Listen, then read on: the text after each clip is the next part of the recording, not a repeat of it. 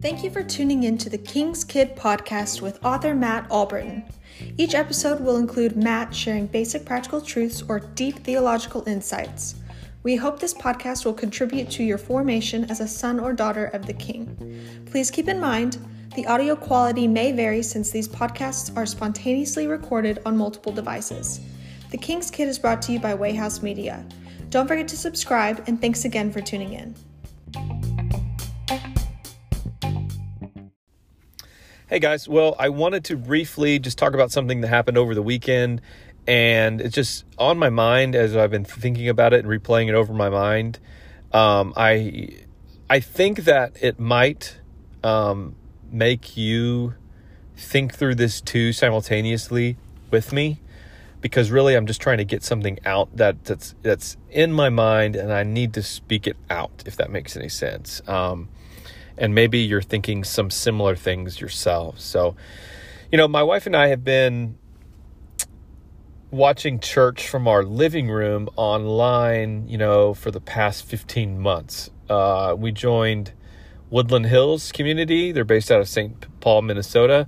Um, they call it uh, being a prop, uh, podrissioner instead of a parishioner. You're a pod podrissioner because it started out as like a, you would listen in on their podcasts and all of that. But now we just listen in from our living room, uh, live streaming. So, anyways, yeah, we're pod listeners uh, for that church. But yesterday, um, we decided to watch a different service. Uh, our old church where we used to attend all the time. It is a huge mega church in DFW area, and really, it's probably top three or four biggest churches in America. It's called Gateway Church out of Southlake, Texas. And we used to attend, we used to love it. Um, and yeah, it really still has a lot of bright spots, still has a lot of good things there. Um, some things I don't agree with, but we decided to check it out um, because this weekend my uh, my wife um, wanted to hear Joyce Meyer, and Joyce Meyer spoke at Gateway um, on Sunday. So we we tuned in to to that church, and you know my wife really liked Joyce Meyer. Of course, when I just say her name, um, some of you are going to have some kind of gut reaction to that name, and it might be you've seen some clips of her and things that she has said that were off theologically, something that might bother you. Um, and I get it. I've I've heard some things and seen some clips and all of that as well, and those things kept me from really listening to really listening to her much before anyways. But my wife has always been a, a fan of hers and you know i think she related to some of her stories. Um, uh, some of the stories from from joyce meyer's past childhood. Um, the way that she's able to forgive is uh, really christ-like and if you hear her story i think you'll be blessed so but anyway man i I going in, I, I didn't really have a lot of expectations. My expectations weren't very high. I was just kind of like, man, I would love, I wish we were watching the church we normally do. But at the same time, um, you know, let's see what Joyce Meyer has to say. And this is a church we used to go to, so let's see what they're doing. I got to be honest with you. Um, initially, I was really, really bothered, and it wasn't because of Joyce Meyer. It was because it was a full crowd and no masks, no social distancing. I guarantee you that probably at least half of those people weren't haven't been vaccinated just because the nature of this area and the nature of you know the people that would go to that church, the kind of demographic. Um, so yeah, I, uh, that really bothered me when I when they're showing the crowd and all these flashes and blah blah blah and yeah and people are worshiping, people are praising God, but for some reason there's something holding me back from getting anything out of it.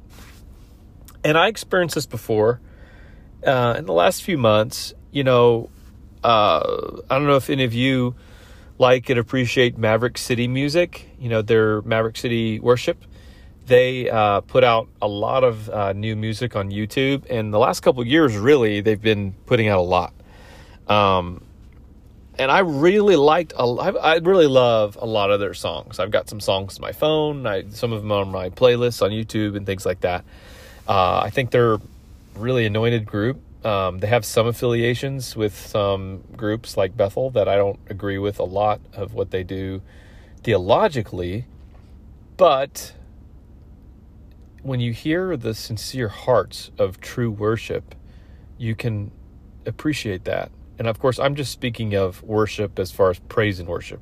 Um, I'm not speaking of like a, a life worship. Um, so I know one of you guys out there listening were thinking in your head you wanted to correct me on that. Well, worship isn't just singing. Yeah, no, I, I get that. Not what I'm saying.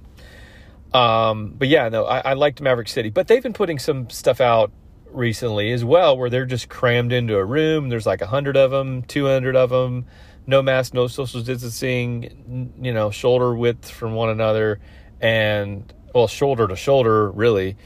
Um, and that bothered me, man. I haven't been able to really connect with their music lately, and I don't know what it is. Part of me thinks it's uh, there's not as much anointing on them because they're not, you know, they're not uh, doing the things that the way that God would want them to do it. But, you know, how can I make a call like that? You know, maybe it's just me, maybe it's combination. I don't know. This is part of me just getting it all out there same similar thing was happening as I was watching church. Um, initially, as I was getting up there, I'm just thinking, man, how are people going to get out something out of something when they're just so clearly just living their life selfishly? And that that's what my thought is. Um, you know, my my thoughts, my frustrations just bubble up. My my human nature of wanting to look down on someone uh, look down on other people because of their decisions, because they're just, in my mind, they're just so foolish. But they don't see it that way. They don't see it that way at all. They think that I'm foolish for getting the vaccine, or I'm foolish for wearing a mask, or I'm foolish, foolish for social distancing. And I think the reality is that only one of us are right. And of course, I'd like to think that I am. But I'm trying to think of how God views this, right? Because I think that he would want us to love others, and so that's why I've chosen to get my vaccine. That's why I've chosen to get a, to wear a mask. Is I'm trying to, if I have this comprehensive outlook of Scripture and how we apply it to our day, um, there's there's different ways. There's different ways we're going to apply it, um, and for me, that's how I'm applying it. I think a lot of Christians would agree with me, and a lot would think I'm nuts, and I, I don't I don't know why, but they do. So if a lot of those people are at Gateway, but it it just naturally bothers me. I'm like, oh my gosh, can you believe them? That's that's how I'm thinking in my head, right? I'm I'm just trying to get this out. I'm thinking, oh my gosh, can you believe them? And man, I just feel like the the spirit has been putting something on my heart lately where I just have absolutely no right to look down on anyone. And isn't that kind of the core of why when Jesus says that when you've lusted after someone, you've committed adultery with them in your heart, isn't that the kind of the point of that? To say it's not just the adultery, it's the lust, which means we've all broken that. And maybe there's one or two percent of us that haven't broken the lust category. Well, so what? If you have any hate in your heart, you've broken that commandment of, of, of murder. And I think what he's what he's what Jesus is getting at here is he's saying we're none of us are in the clear. You know, we've got the plank in our own eye. We have that plank. And as Paul would say, and I, have described, I must have said this two or three times on my podcast before. If we can think of ourselves, as Paul did, as the worst of sinners, then we can meet people where they are and we come at this power under approach, not this power over approach. And I just feel like, man, I've just been in this season when where the Spirit is teaching me lessons because you know people are on this journey they're in a process and i might be enlightened about something that they're not yet and they might be enlightened about something that i'm not yet but we're all in this process we're all in this journey together so who am i to look down on them and say oh my gosh, can you believe them? How could they blah, blah, blah? I just can't stand them, blah, blah, blah. How can I do that when I've got my own plank where they could just as easily see that plank and think the same thing? But I wouldn't want them to cast that kind of judgment on me either.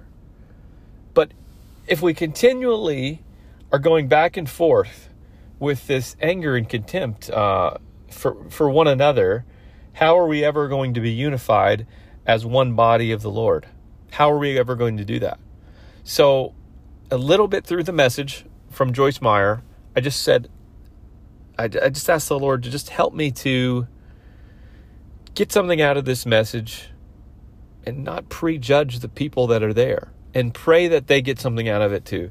And you know, Joyce Meyer spoke about the the subject of jealousy. And man, it was a really, really good message. Like it was really good, really needed. I, I can't imagine that uh, most people wouldn't get something out of that message from that sermon. I mean, that was really good. I I I got something myself, um, and I, th- I think anyone that listens would get something out of it. it. It was just a really good message, and so it taught me again that God is accommodating to the areas that we lack in our knowledge, that we lack in truth, because our minds are so finite. We just do not see things clearly. It's we look through this glass with these with with dim eyes. We are we can't see it clearly because of our human nature. It's holding us back. But but God is stooping down to our level. He's coming down, he's stooping down to our level, something that he did throughout the Old Testament, throughout the New Testament, and he's what he's still doing today. It's called accommodation. It's divine accommodating. He's accommodating to the areas that we lack and pushing us slowly without coercion towards where he wants us to be. But if we know that God has that kind of patience with us, someone that who knows where all the truth is, he knows that for sure 100% eh, or where truth is, he can see it, he is it. And if he can have that love and patience and mercy with us, how can we who do not see that full truth, how can we act any different?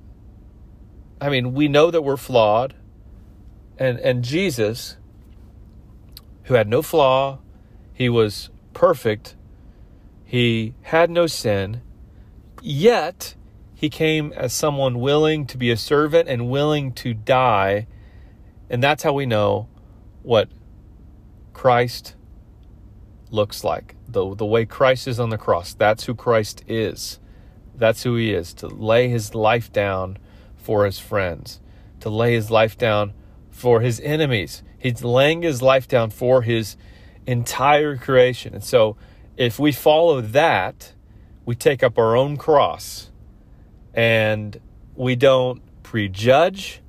We don't judge where people are in their walk with the Lord. We can uh, come into a place of discipleship once we get to know people and really know them and know how to speak to what their struggles are. But until then, um, and we are the worst of sinners. And, and, and because God is accommodating us, we need to be willing to think of other people as God accommodating them too, and love them, have mercy on them, forgive them in the same way that God is forgiving them and having mercy on them and loving them. Because we want it for ourselves, and so we need to give it to others. So if we're going to have that tight knit community, a body of, of believers unified to do the work of the Lord, to bring the kingdom of heaven down to this earth. Man, we have to live according to the way Jesus would ask of us. And that means there's no judgment. And if we disagree, we disagree. We have to be unified. We have to. I mean, this is so important. Um, so yeah, hope hope it uh, you know, just talking about really did something for me. I hope it did something for you too. Reflect on it a little bit more. You know, reach out to me on Facebook or or Twitter, um, and just you know, if you have any comments about this particular subject, um, I would love to love to hear from you. Um, that's just something that I've been thinking about a lot lately, and uh, I needed to get it out uh, into this podcast. So, you guys have a great week.